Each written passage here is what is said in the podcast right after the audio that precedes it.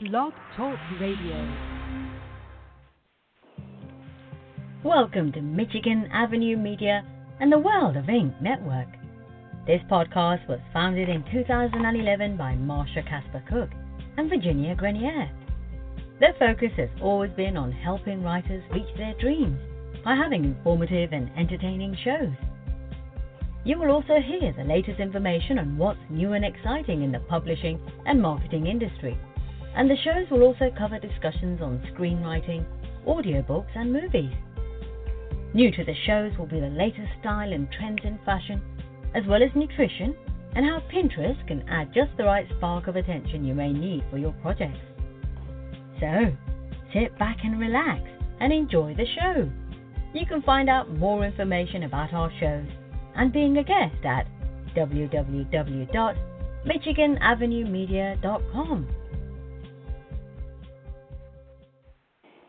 Hi, everybody. It's going to be a great show today. I'm on a little earlier, but I have a very special guest, Robin Surface, who's from Fideli Publishing. And those of you that know me know all my books are with Fideli Publishing, and I've known Robin for as long as I've been independently publishing. So you're going to enjoy the show today because this is who I go to ask question after question after question. And after an hour on the phone that I actually forgot what I even asked, but she guides me all the way through on everything I do, and really without, I don't think I would have kept going because I think that she, I knew things, but not really, and that's why I'm having the show today, because I think people know things, but not really. So we're going to learn a lot of things, and she also does my covers. I mean, we work hard on them, and it's, it takes time to write a good book. And then once you're done with the book, you really want it to look right, and that's why I go to Fideli, because I have been around the block a few times, and I know a lot of things, but I do think that out of all my books look good, and I'm happy with them. So that's why when people ask me, what do I do? Now I'm going to tell you what I do. All right, she's going to tell you what I do. She can't help me with grammar, though. That's my own bad habit. It's not even a habit. I don't know. It's just like, I'm unsure of a lot of things, like a lot of authors. No matter how many screenplays I've written, no matter how many books I've written, there still is question, and you have to go to somebody that really you trust and that can help you. So I'm going to let Robin say a little bit about herself, and then we'll just get into our conversation. I'll talk about some of the shows we're having in a little while, but right now, hi, Robin. How you doing? Hello. I'm fine. How are you? I'm good. This will probably be shorter than our regular conversation. I go, because I'm always calling and say, oh, it's just a few minutes. I want to ask you a question. All right. So tell everybody a little bit about yourself, and then we'll just talk about our discussion. Okay. Well, Fideli's been in business since 2007, and we've published more than 1,200 books now. I try to work with authors and try to keep abreast of everything that's going on in publishing, because everything changes all the time. It seems like every time authors get things figured out, especially Amazon, it throws a curveball, and then nothing is the same. So no. It's a battle just to keep abreast of everything. Yeah. It's 12 years already since Fideli. All right, and I even knew you before, so that's really – that's a long time. I know time flies. Having a good time. The most important question is, this is what people say to me. They go, I have a book and I want to do a book. What do I do? And I say, call me, and then I call them. They call me, and then I tell them what to do, and then they don't listen a lot of times. And then they call me afterwards and say, oh, my God, I spent so much money, and it's horrible. Now what can I do? So this is the problem. Yes, I hear that too. Yeah, right, because they go to you afterwards, right? And the thing is, there are a lot of people out there that are publishing books, but a lot of them go under. I mean, they do. And their prices are so over the top that people have come to me, which they've spent like $20,000, and I'm going, what? I mean, why didn't you listen or call me before? Because some of them I knew, but they didn't.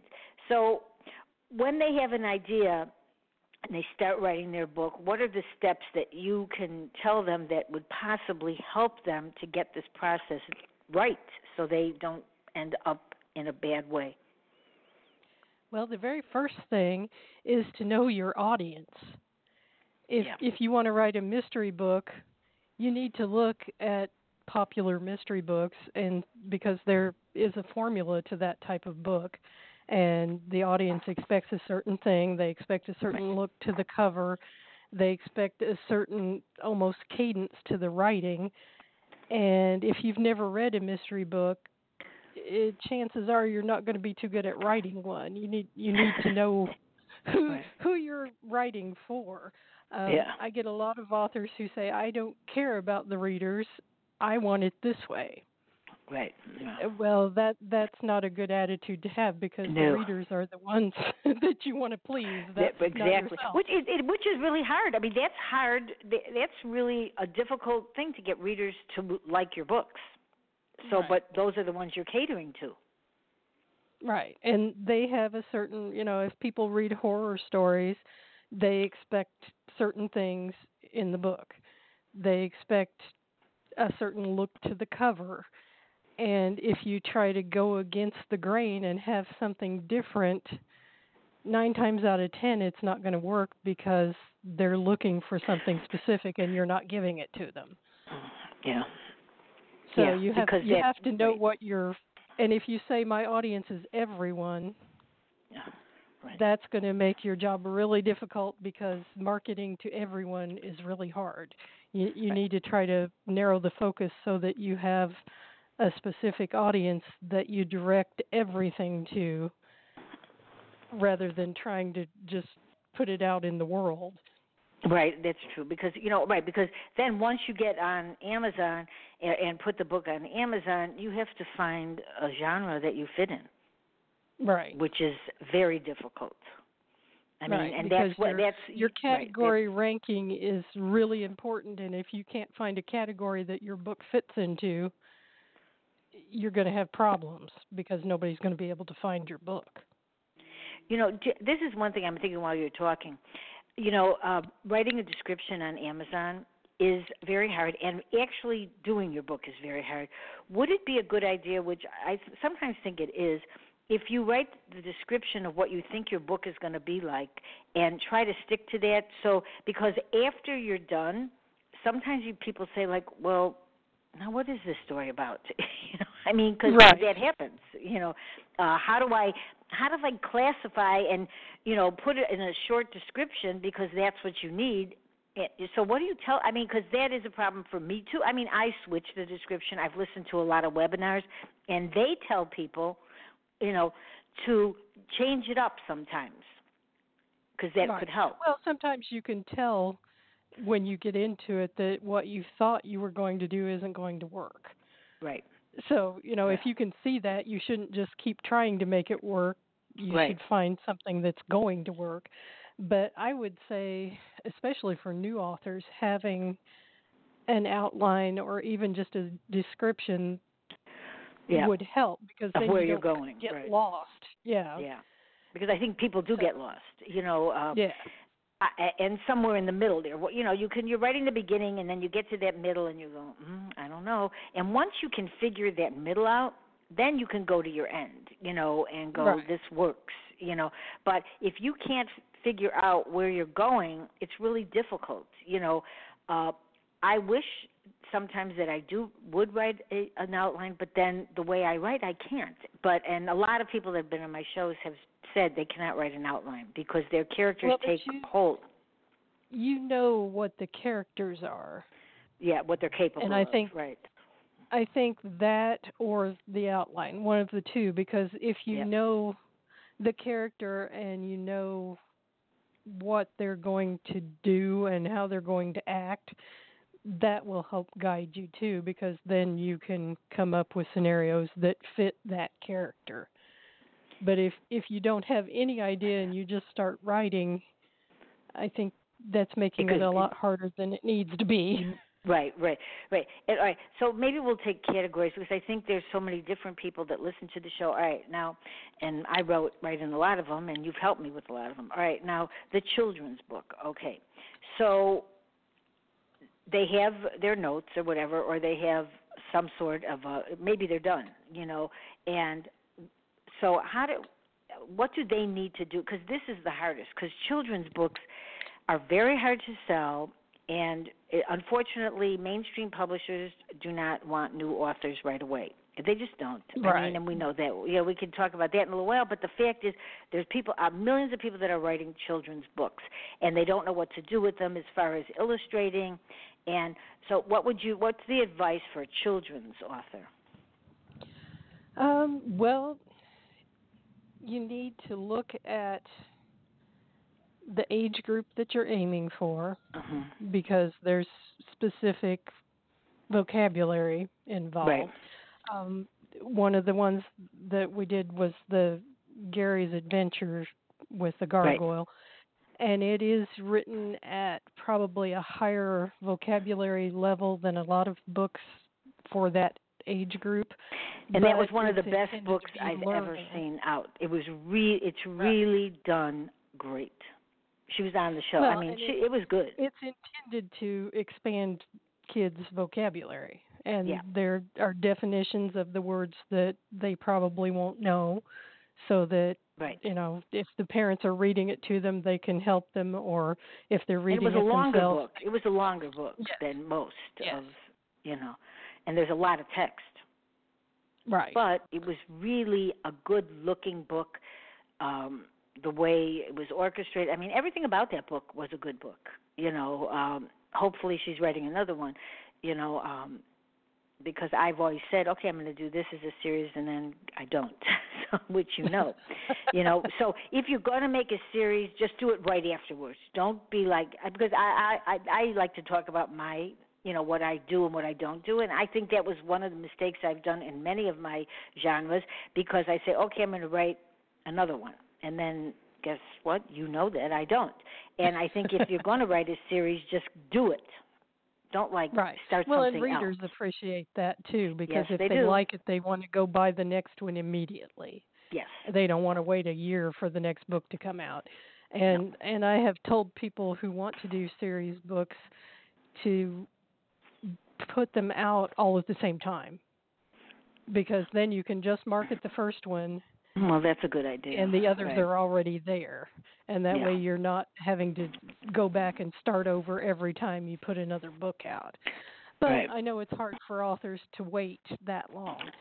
Yeah, it is. Or, some of them can't come up with ideas, and for me and several authors that I know, and a lot of them have been on the show, there's, they write in different genres. And so, and it's really hard. But if you write a book and you're happy with it, a children's book, if you have the idea, then just do it. Because I do think that it's really a good thing to do. Because your reader, and it does take time to write a book. I sometimes am unhappy with myself because I'm not done yet with a book that I wanted to be done with, like the one I'm doing now. But if it's not right, it's not right. You have to be honest with yourself and say, I don't think this is ready. So, and you are honest with that. So that's one of the things that people should know.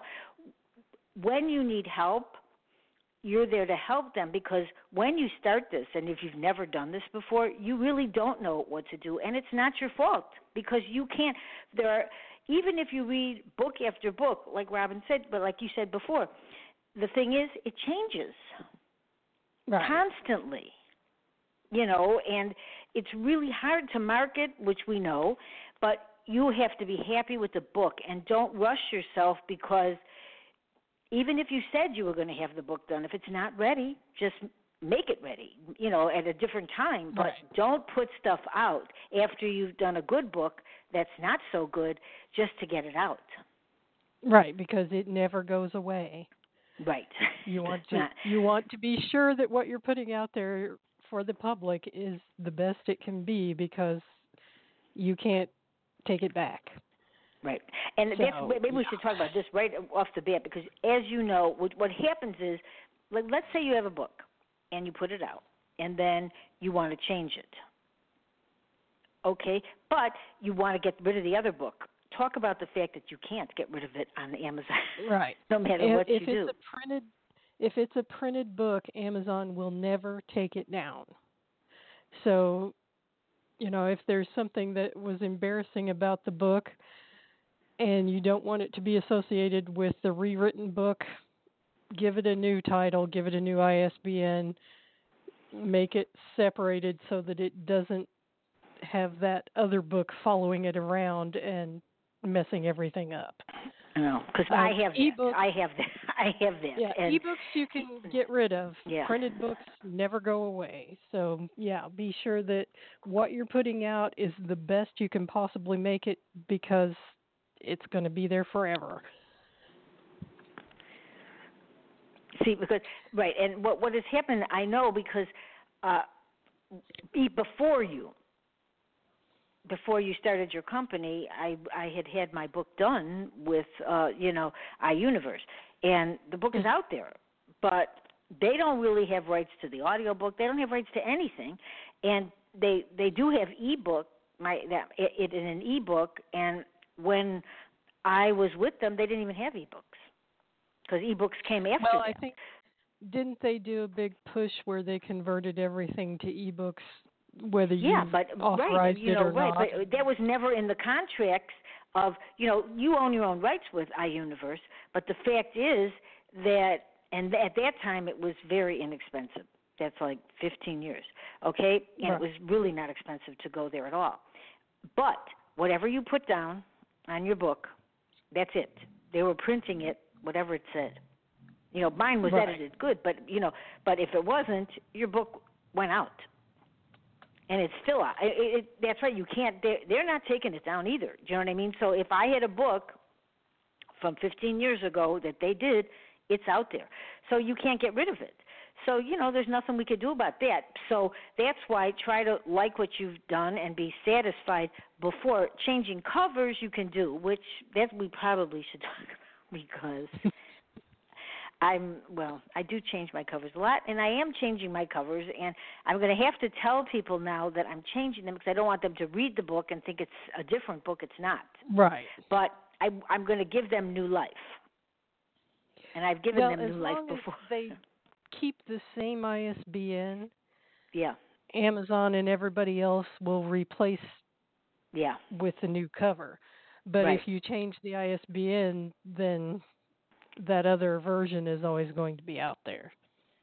But with ebooks, it's much easier, because whatever you upload is what shows up. Yes. There's somebody in the chat room. I'm going to ask them if they have a question. Did you have a question? Because let me see. Because they're in there and they're asking something about, do you know a book, My Little Scrapbook? Do you know what that is? Have you heard of him? No. No, okay. I'll look it up real quick. He's saying he has a title for his book, though, about depression. I don't know if he's writing a book. Okay, anyway, all right, so now, because I think that people don't understand that, and it's not really Amazon. They're not going to do you a favor, because they do no, because it's a person. So try to be careful of that, because if you look at people's books out there, if they have it in a paperback or hardcover, it's going to be staying there. The e-book you won't know, but the people that have hardcover books and paperbacks, it's there to confuse people. They will not take it off. So it's going to show up on the list anyway. So that's why try to be careful and try to get it right the first time. But that was a long time ago, so how would we know? I don't think people discuss this kind of thing, because we didn't really know what was going to happen in those years. It's only been, I don't know how many years for ebooks, but not forever. Probably 2008, maybe. Right. Yeah. They may have been around a little before that, but. Because I'm trying to think, I did shows that will almost be, I think, 10 years, or 9 or 10 years. And so I'm trying to think, we didn't have ebooks then.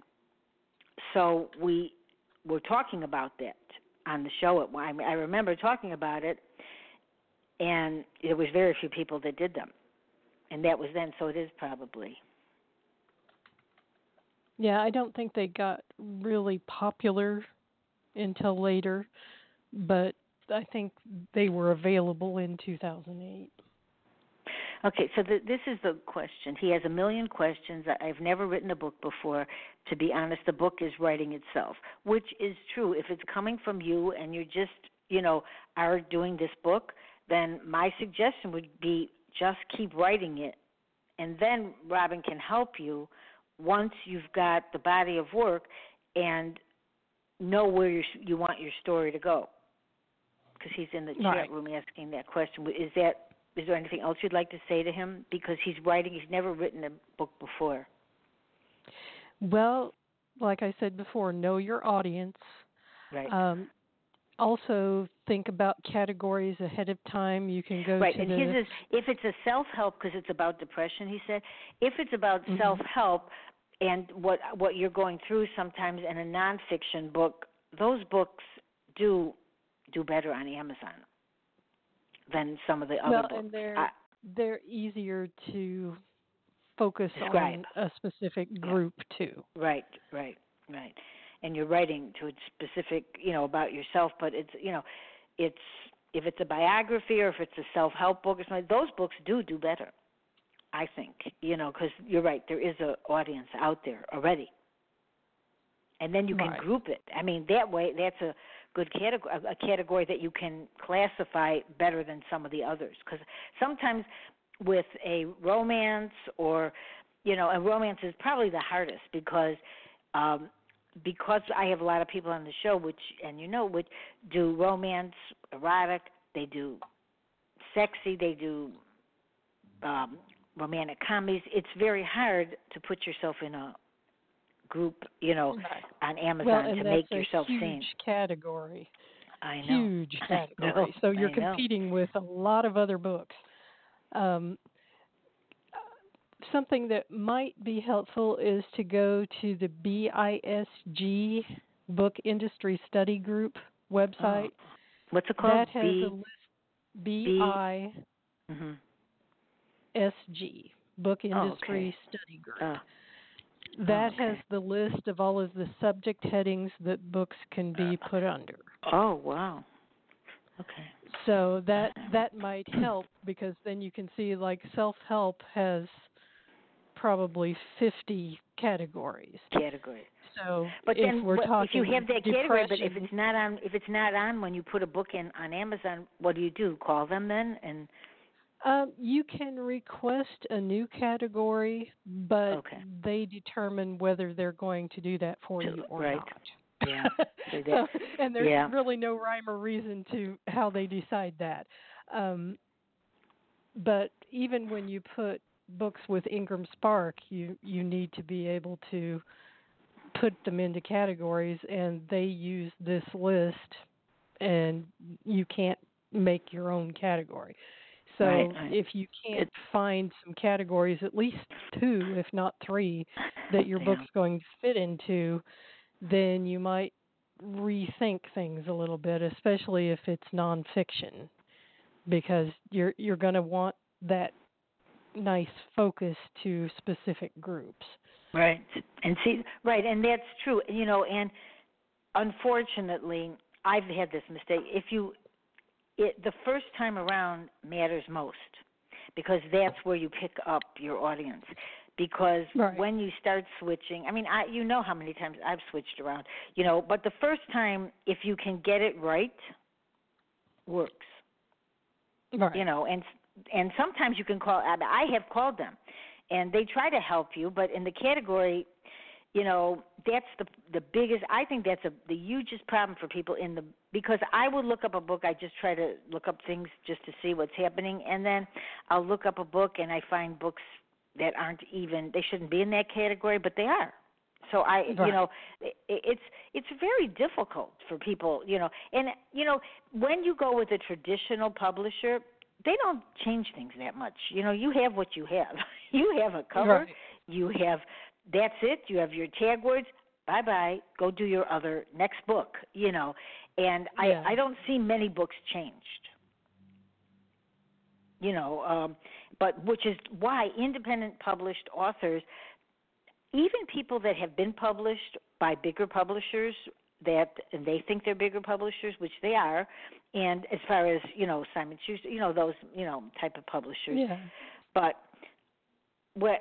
when you go to them, it's going to take you years, number one, but they make the guidelines. So if you're already established with, let's say, and they don't like a book that you want to come out with, you can independently publish your own. And I'm sure people do, and you don't even know the names. You know what I mean? They probably use another name. Well, and, you know, that's also a way for them, because even Stephen King has done that, written under a pen name. Yes, right. Because he wanted to explore something other than horror. Right. And that way he could do it without people saying, but you're Stephen King. You can, you know. So. Right, exactly. You know, and that's the thing you really don't know, you know. Now, you know, it's like here's some, the same person is in there. He says, I have a body of work compiled in a scrapbook format, just sharing my story of how I healed myself by not using pharmaceuticals. If I can do it, anyone can. Which you have done books like that, because we've had people on the show that you sent me too that have had, you know. But my suggestion for them would probably be some similar years. Get all your thoughts in order of what you want and start writing it, right? I mean, what would you suggest? Well, and possibly make it so that the left-hand page is personal experience and the right-hand page is suggestions for how to get help or where to get whatever's being talked about on the left-hand page, so that it's both the personal experience and this is how you can do it for yourself. Oh, that sounds like a good idea. You know, supplements, or if the person joined a group that really helped them, or, you know, anything, they decided to start walking a mile a day or whatever, then, you know, if there are groups that do that sort of thing, or, you know, I'm just generalizing here. Yeah, and like if he wrote this, you know, which is a big thing, is when you're writing a book to have that subline, you know, the subtitle.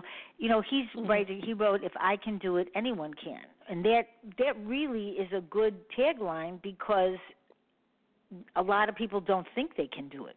And that's, you know, they would look at that line. So to the gentleman that's, you know, talking in the chat room here, I think that, that's really a good thing, along with the title, if I can do it, anyone can, because I do think that will get people to read your book. So, and I do think, like you said before, there is an audience out there, so what he needs to do is start writing it and putting it in chapters, or sometimes I think if you want to take little flash, like a little white index card, and just write a few lines on each card of what your chapter should be, what you want to talk about, so you don't lose what you know, you don't lose the point. You just go on. And sometimes the chapters, when you're doing the book, I'm sure like someone like Robin or yourself, or he can do it, put it in it. They could move it around and how he feels like he wants to talk about something.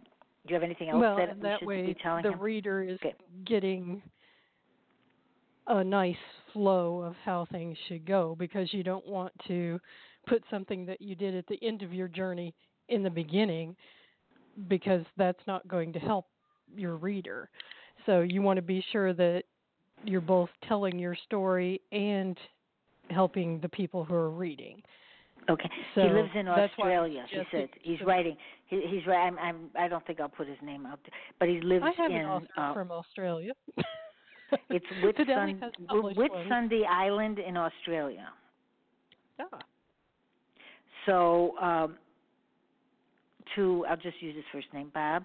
You know, Robin, like you just said, you have Australia, right? You have authors in Australia, right? And you know, I've had Australian authors on, and my PA, her name is Andy, and she's from Australia. So. That's what the good thing about the internet is, that we are all closer than we think we are. So you know, because you know, when I'm talking to Australia. Well, of course, I'm up a lot of hours, and she happens to be up. And one of the reasons that, you know, I think it's important to have help, you know, and nobody can do this alone. You know, I mean, they think they can. Regardless of what kind of book it is, you need an editor. Yes. And a professional editor, not your neighbor or one of the teachers from the high school or something, somebody who does it for a living, who knows what needs to be done. Right. And it is going to cost you. It's not cheap. That's the problem about an editor, and that's what makes it difficult. But without a good editor, you know, there are some out there, though, that are less money than others. And so, you know, it's really it's very hard. I think it's hard. I've been using Jeff Fleischer, who's done all my, you know, except for one of my books, which the other person that did my book, she won't say who she is, but anyway, I wish she would be writing for helping me. But all my other books were with Jeff Fleischer, but he's very busy. But he is, you know, and it does help when you know the person and they're used to how you write. So if you write several books, they know you, and they know, you know, and when they're looking at your work, they know that this might not be what you really wanted to say, you know. Right. But and when I recommend editors, I ask the editors to do a sample edit and then to actually write a letter to the author explaining their thoughts on the book, because I always send them the manuscript, their thoughts on the book, how they want to approach it, and what they think needs to be done. And then if the author doesn't feel comfortable with that or doesn't like the tone of the letter or whatever, then we go on to somebody else, because it is a personal thing. I mean, you're in essence giving them your baby so that they can dress it up.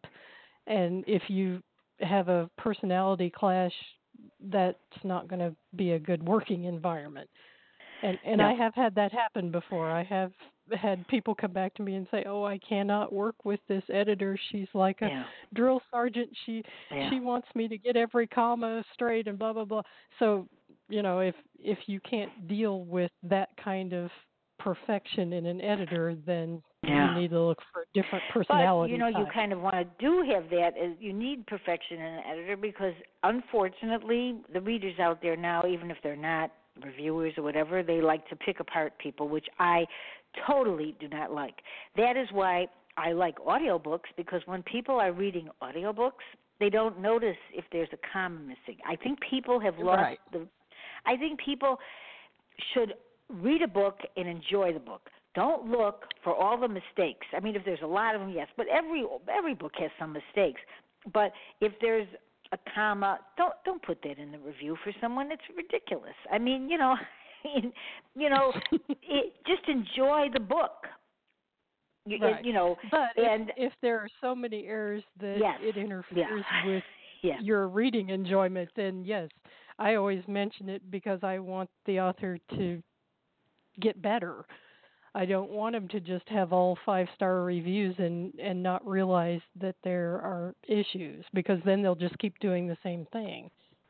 Okay, then there's Bob is saying there will be no chapters in his scrapbook, but the structure is chronological. And he's thanking us. You're welcome. And he's picked up a few good tips. He liked the left page, right page idea, and he needs to get an editor. The left page, right idea, that's a good idea. That's very good. You know, because that would be... I think those kind of books need to both tell a story and give readers a way to help themselves. Yeah. Because, and that sounds really good, though, that idea. Oh, he's thanking us. Coffee, anyone? Yes, we'll be right down in Australia. Right there. It'll just take us a few hours to get there. And I don't love flying, so this is going to be very interesting. It's too far. Yeah, I don't think you can get there very quickly. I like an hour flight. I could do an hour. This is not happening. But I think it's so nice that the world is so much, you know, because we have friends in Australia, we have friends in Germany, and you know, in France. Yeah, it's so everywhere. Nice. You know, I think this is really the good part of the internet, not the bad part we see. The good part is writers and people that are sharing information like you are, you know, I mean, because people don't know how to do things. And I don't know, I myself, after 20 years, I still go, oh, I think I don't know this, you know. And as you said, you know, things change. But the basics are write the book, get an editor. You have to have a cover, right? All right, so let's talk about that now, the cover. That matters. Yes, that's important. And you're great at covers. Yeah, you need a catchy title. You need to use a subtitle because that gives you extra keywords with Amazon especially. And it needs to be a subtitle that explains more about the book, because if you only have a two-word title, you kind of need that. And then the cover should be genre appropriate and eye-catching. And the title needs to be big enough to be read easily when it's in that little thumbnail size on the Amazon page.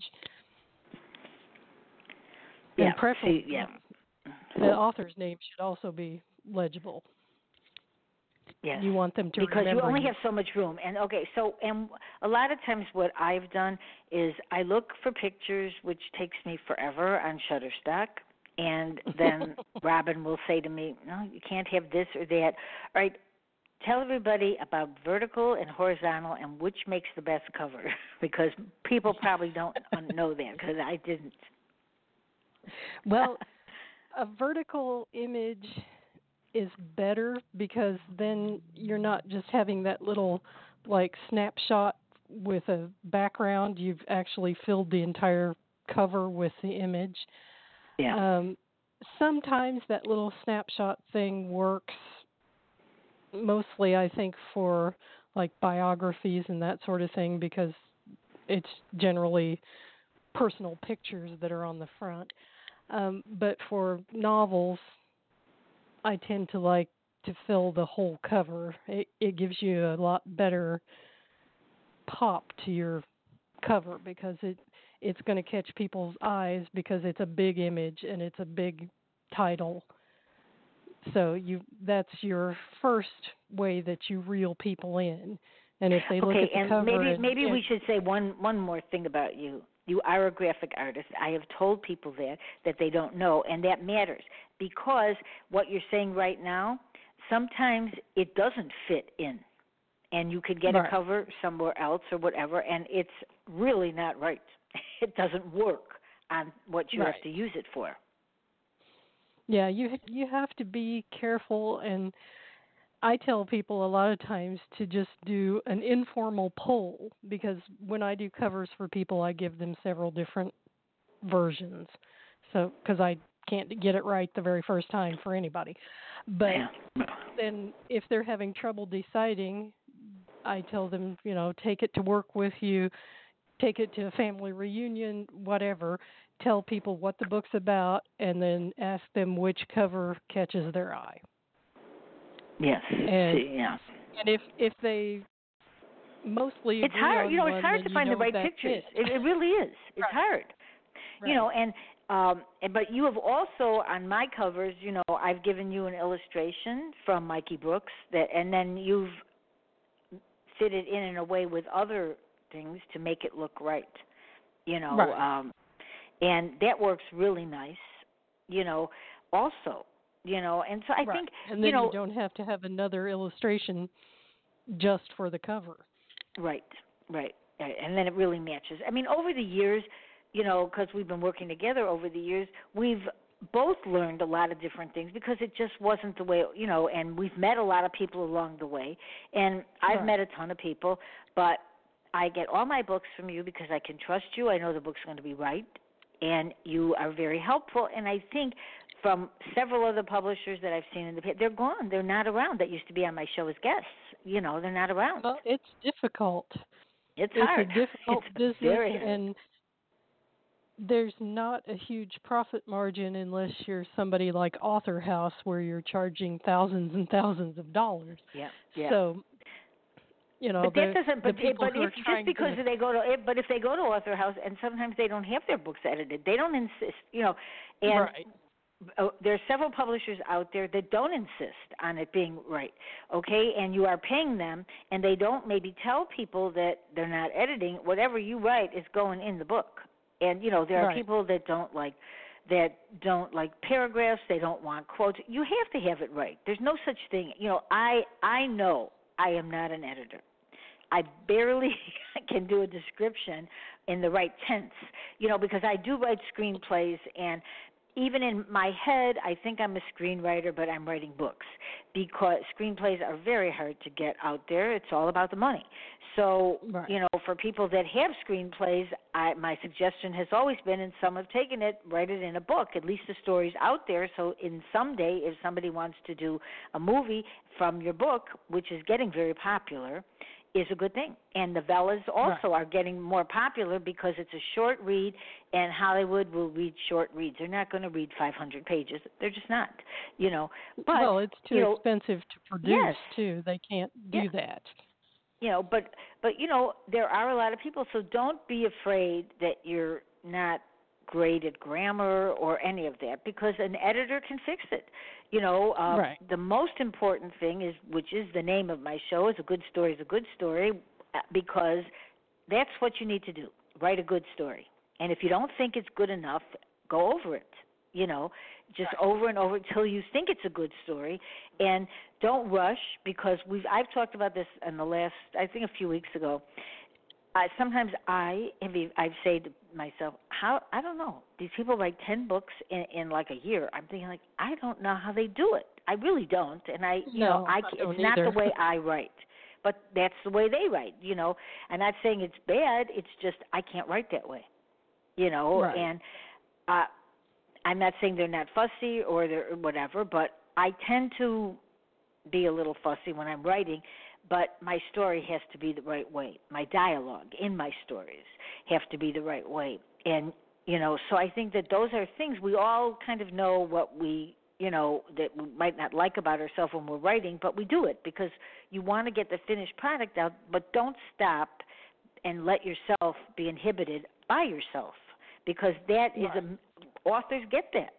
What do you tell people when they're starting a book and they'll go, oh, I can't finish it?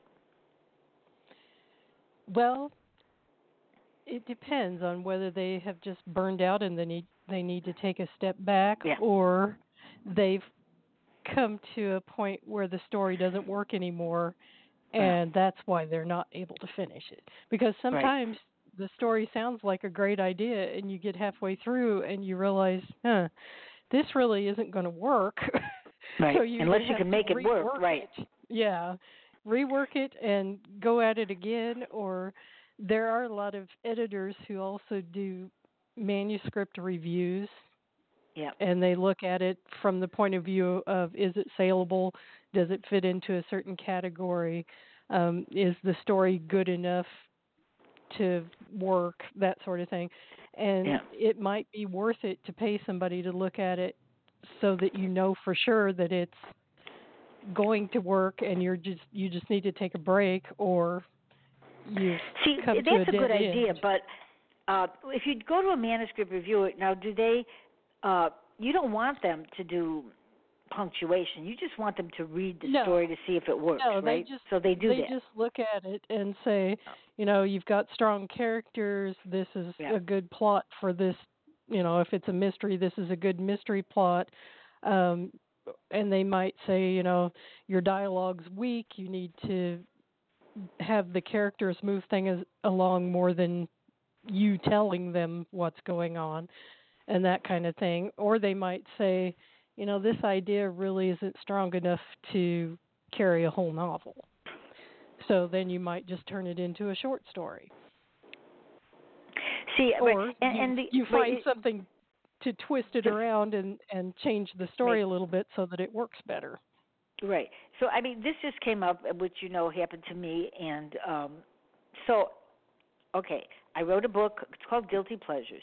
And it's sexy, erotic type of book with a lot of characters in it.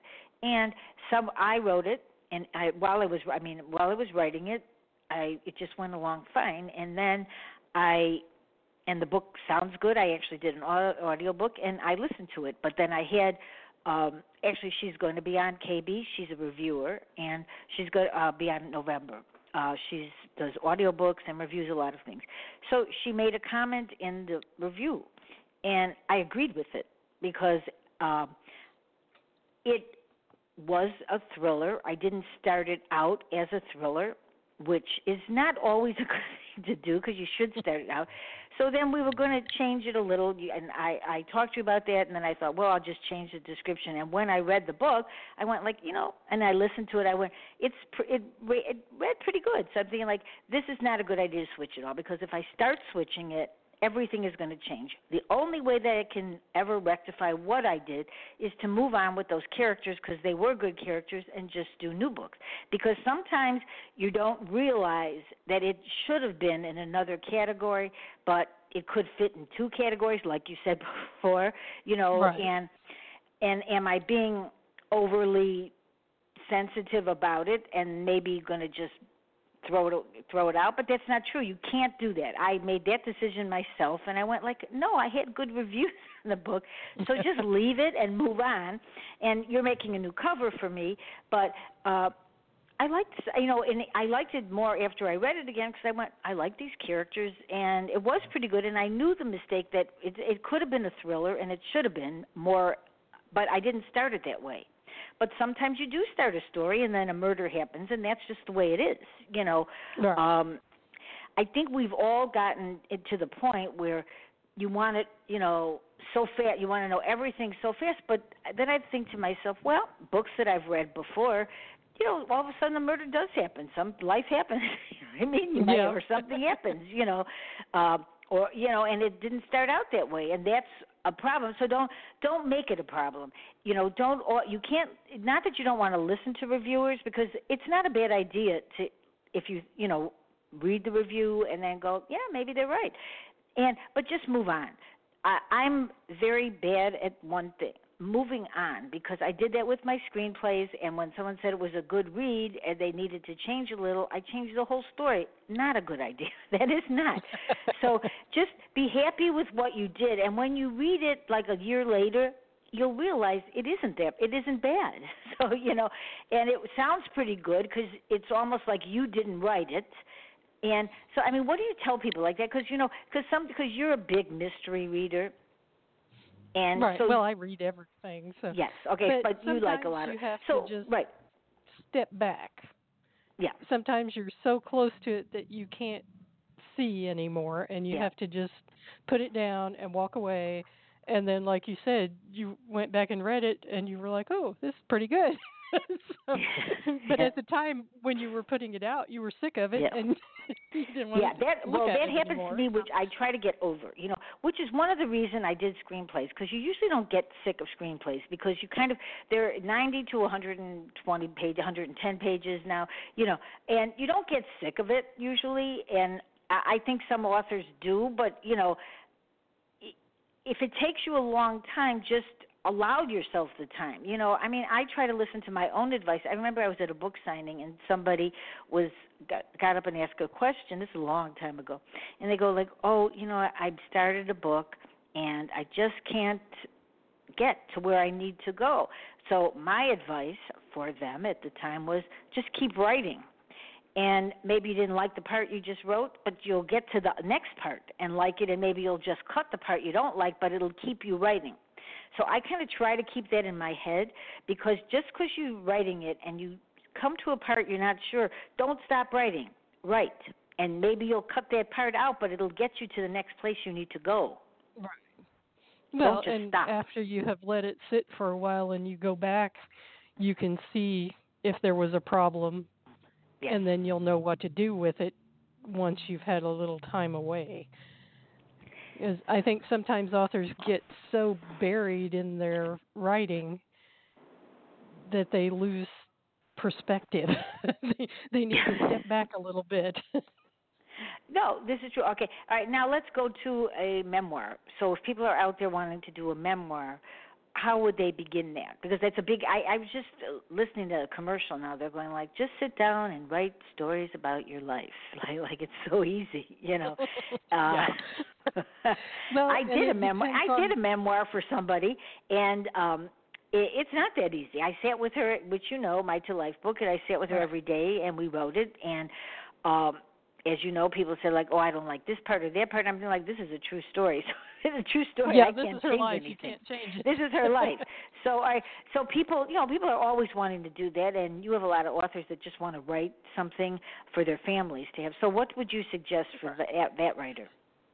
Well, if it's just for their families, then, you know, I've done several of them where they include funny little stories. You know, Uncle So-and-so always had horses and he always named them funny names and blah, blah, blah. Those kind of stories for your family are great because that brings that person to life, even if they're not here anymore.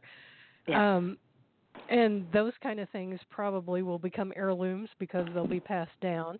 Right. If you want to try to write for the general public, that's a little harder unless you have, you know, if you're a World War II veteran or Vietnam veteran or something like that, that gives you a pretty good focus and a group of people that are interested in that. Yes, and there's a large group of people interested in the vet stories. A lot, right? A group. Right. I've got an author who is writing all of the surviving World War II veterans' stories from this area. Yeah, great idea. That's a really cool book he's done. It's a really great idea. That's a good library book too, to be in library or an ebook or a book because people want to know about that. That's good. Right. But if you're just writing about yourself and you didn't do anything that's going to make the general public interested in you, that's going to make it really hard to sell it. Yeah. I mean, if you are a nuclear physicist and you had something to do with some, you know, big discovery or something like that, then, yeah, there's going to be a pocket of people interested in that sort of thing. Yeah. If you just lived a good life and want to tell people about it, that's fine, but I wouldn't really expect huge sales unless you're just the most inspiring person ever. You have to kind of be realistic about your expectations. Okay. Now, this is one thing I don't want to forget. We need to talk about marketing because people, they're upset if they don't sell a lot of books. Okay, I'm just going to say a few words. All right. Robin, you do a lot of great banners, you know, and I'm hoping one day that you'll put that on and that's what you'll be offering. But, you know, there are, you know, several places I use, and now I have an assistant because I think people don't realize that they need to spend some money because you cannot do this by yourself. You need to get out there, and you're never going to be able to write if you're constantly thinking of social media. So I use, you know, Owl and Pussycat, and I use Southern Publications, and now I'm at Andy Jeffries from Australia. And there are lots of people out there, but you have to be careful because the reason I mention a few people is because I use them, and I've tried other people, and they don't do what they say. And, like, one of the reasons you're on the show is because you do what you say. And I really, over the years, have tried to have people on my shows that I can say to people, you can use them because you can trust them, because there are so many people that say they're going to do stuff and they do nothing for you. However, you have to help yourself. So, okay, how can they help themselves? Well, first of all, educate yourself about the publishing industry. Learn about social media. That's probably the cheapest way that you can self-promote. As long as you're not just screaming, buy my book, because people don't care for that.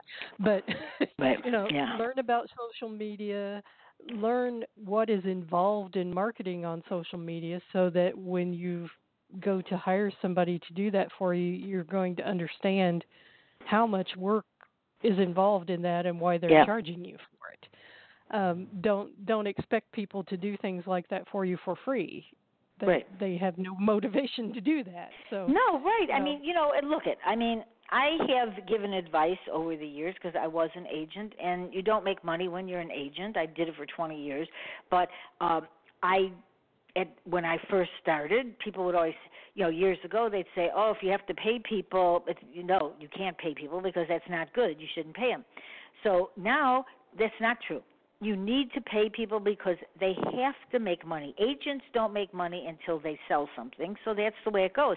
But other people, they need to make – you cannot expect people to do it for free, and you can't expect to get a book done for free. And if you do, it doesn't turn out right. So you have different programs that they can choose from, right? Right. And we pretty much do everything a la carte so that if you just need a cover – then you can just get a cover. If you just want a review package, you can do that too. So, you know, I don't force you to do everything if you don't need everything. Right. And you do books that people have had done other places. You redo them. Yes.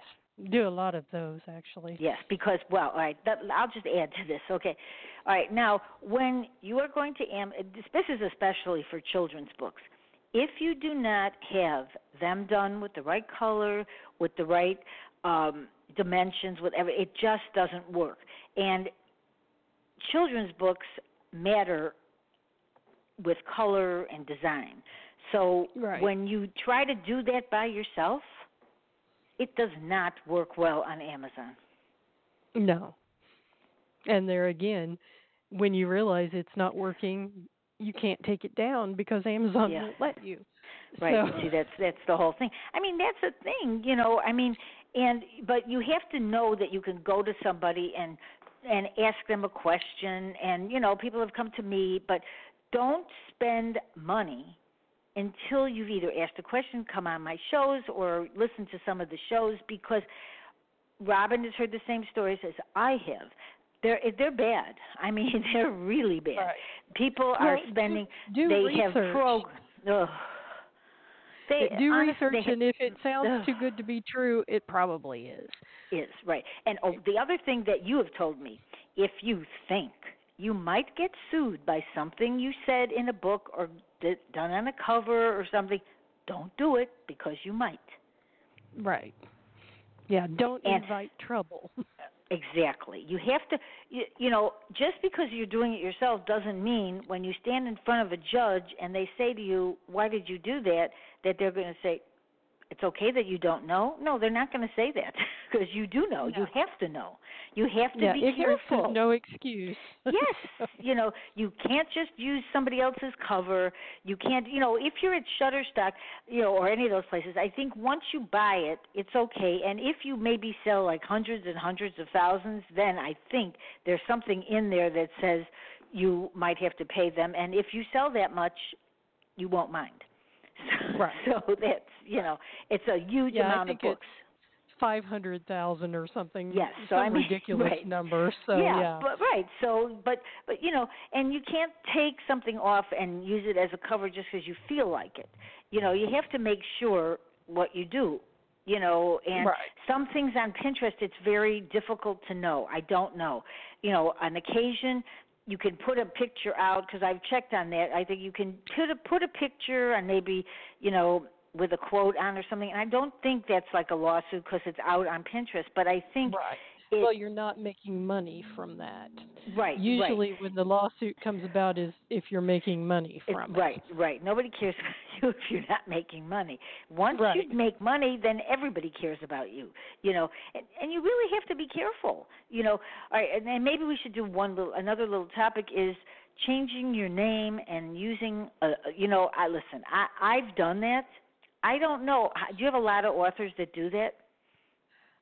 Just a few, and the reasons they do it are important to them, but not necessarily something that I understand.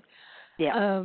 But you know, if you're going to do that, just realize that it makes marketing 10 times harder because you can't market it as the author because you don't want anybody to know it's you. Which was me when I did my Lady Jane Sinclair. I loved the name. I loved the idea of it. But then I thought, like, oh, my God, I'm on a radio show for the last 9 years. I'm talking about my books, and then I'm not going to be able to talk about anything about that I do in the erotic, sexy market because I do children's books. And I thought, oh, you know what? Forget it. I'm just going to put them all together and put them on my website, and that's it. Because, you know, but my advice to people is to stick in the genre, I mean, for a while, because it's much easier to market. It's very hard. I mean, because Robin knows what I've gone through. I mean, it's hard because, you know, should I have 2 websites?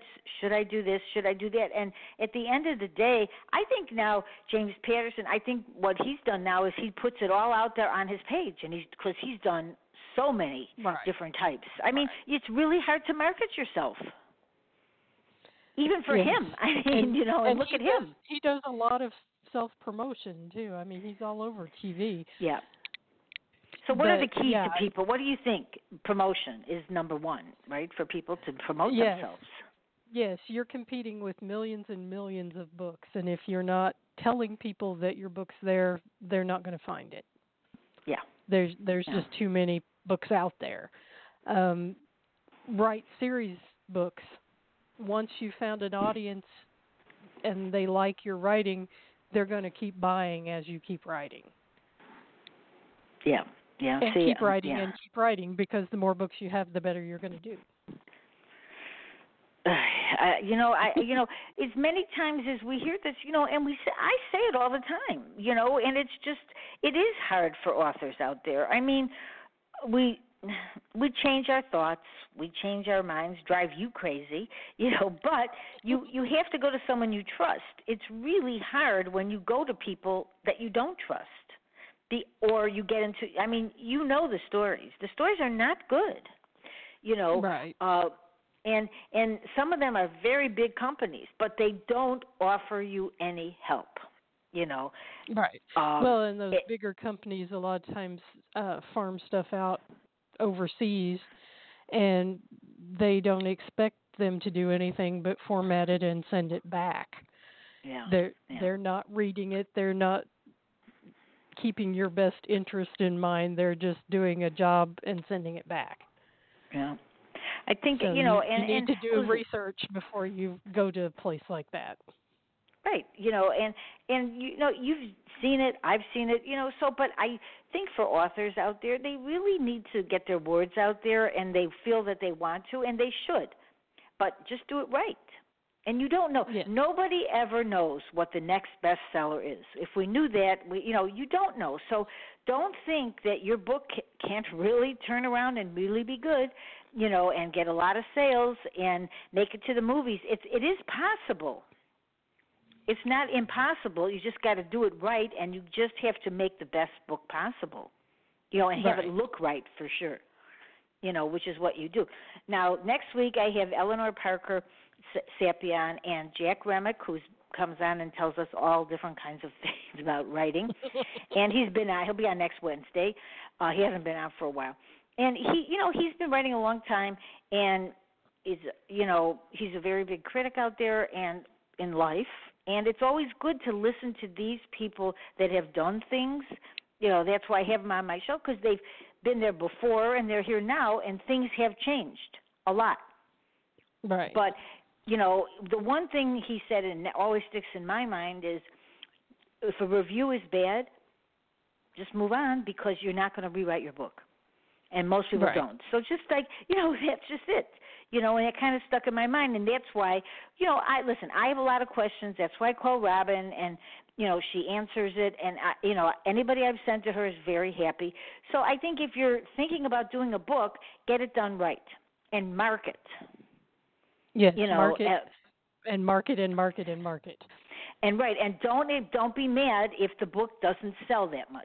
It's just you have to brand yourself, because maybe the next book will sell better. I mean, my last advice for people is keep writing, write a lot of books if you can, because the more books you have, the better it is. Right, and you learn from each one. Yep, you do. Yes, you do. Well, some of us. You know. Are there any last words that you're thinking of? No, just be careful who you give your money to, research it, Google is your best friend for that. Any company that you're thinking about going with, type the company name in and then complaints about and do a search. And if you see like editors and predators come up or something, writers beware or something like that, then you probably better read what they've written and think twice. Except if they don't check it out first. Because like right. 15 years ago, they wrote something about me, and they never took it down, and it wasn't true. And I begged them because I said, this is not true. So they don't take it down even if it's wrong. So that's the problem. You know. Well, if you only see one thing, right, I wouldn't worry too much. But if you see multiple things. I don't even know if it's still on there. I don't even know. But it was so upsetting. And I called them all the time, and I went, they kept saying, oh, you're taking money from being an agent. And I went, no, I'm not. And I wasn't. I'm a WG agent, and WG agents cannot take money. You have to wait till you sell. And unfortunately, right. I'm not doing as much now because it is hard to sell, and it was a lot of time, 20 years, and I really wanted to do my career, so that's where I stand. But, you could ask people, check around, because sometimes I see right. people writing, do you know this company, do you know that company? Listen, I'm happy to answer a question, and Robin answers questions. We do, because we know. Yep. But if you get it done the right way and you do all the steps, you got a chance. I mean, I don't think there's, in the children's market, I think people are always afraid, but they need to get it done right for sure, because you cannot screw around with those pictures. They have to be right. Right. Well, I think with children's especially, you have to go to the library, do readings, it's harder with the children's books because there are a lot of them and parents are super picky. Yeah. But you can think outside the box, go to like clothing stores that specialize in children's clothes, that sort of thing. Yeah. See if you can sell your book there. You have to not just think about bookstores. You've got to be thinking outside the box to give yourself that little advantage. Right. And I think just be happy, have fun writing a book, because I know for myself when I sit down and I'm writing, I'm really happy. But sometimes I go like, should I be doing this today or should I? And then when I actually sit down, I go like, I'm happy I did this, So, I think other people that aren't writers don't understand that.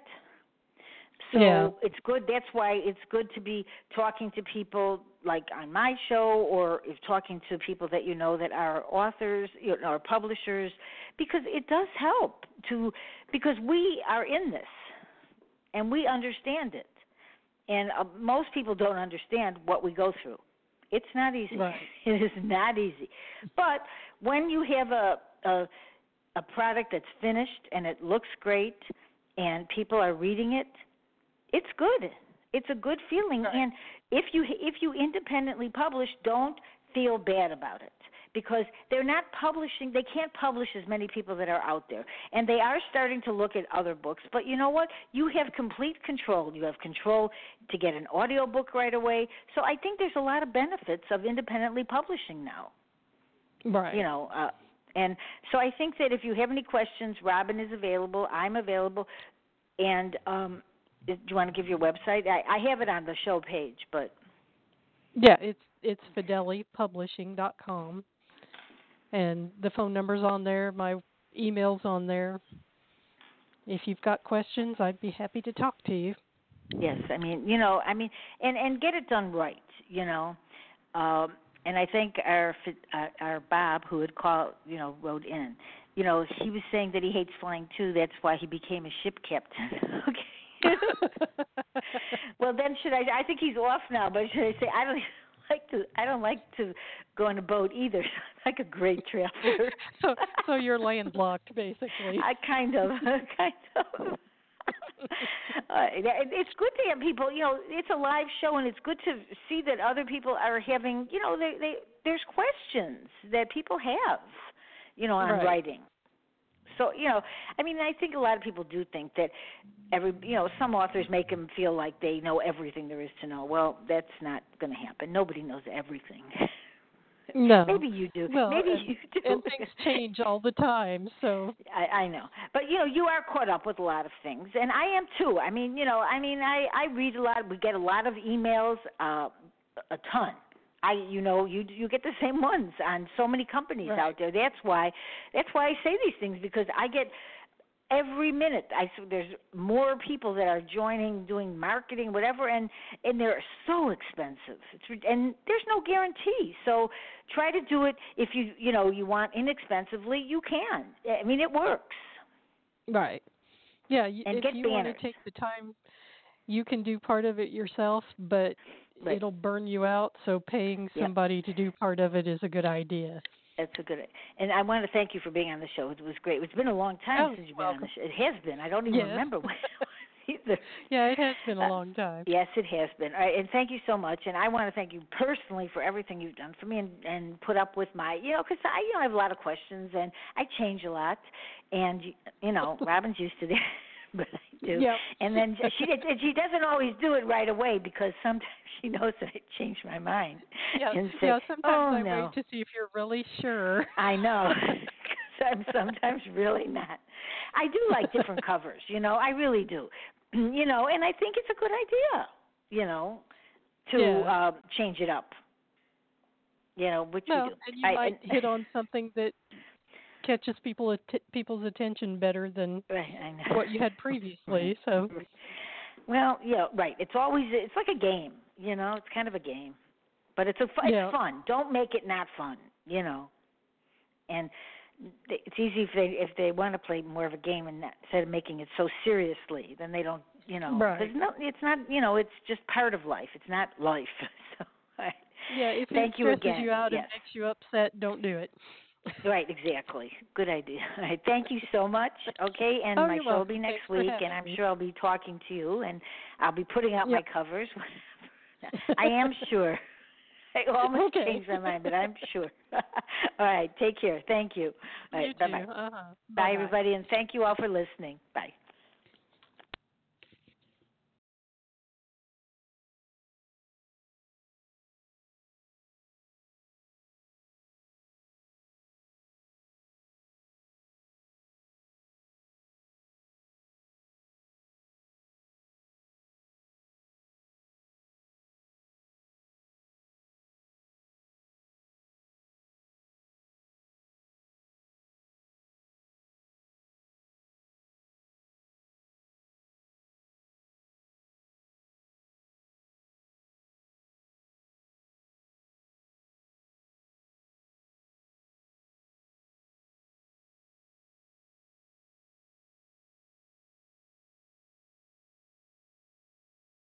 Hey, guys, it is Ryan. I'm not sure if you know this about me, but I'm a bit of a fun fanatic when I can. I like to work, but I like fun, too. It's a thing. And now the truth is out there. I can tell you about my favorite place to have fun. Chumba Casino. They have hundreds of social casino-style games to choose from, with new games released each week. You can play for free anytime, anywhere. And each day brings a new chance to collect daily bonuses. So join me in the fun. Sign up now at ChumbaCasino.com. No purchase necessary. VGW. Void where prohibited by law. See terms and conditions. 18+. Waiting on a tax return? Hopefully it ends up in your hands. Fraudulent tax returns due to identity theft increased by 30% in 2023. If you're in a bind this tax season, LifeLock can help.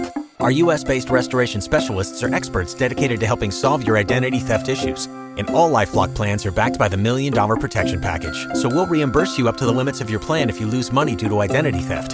Help protect your information this tax season with LifeLock. Save up to 25% your first year at LifeLock.com/aware.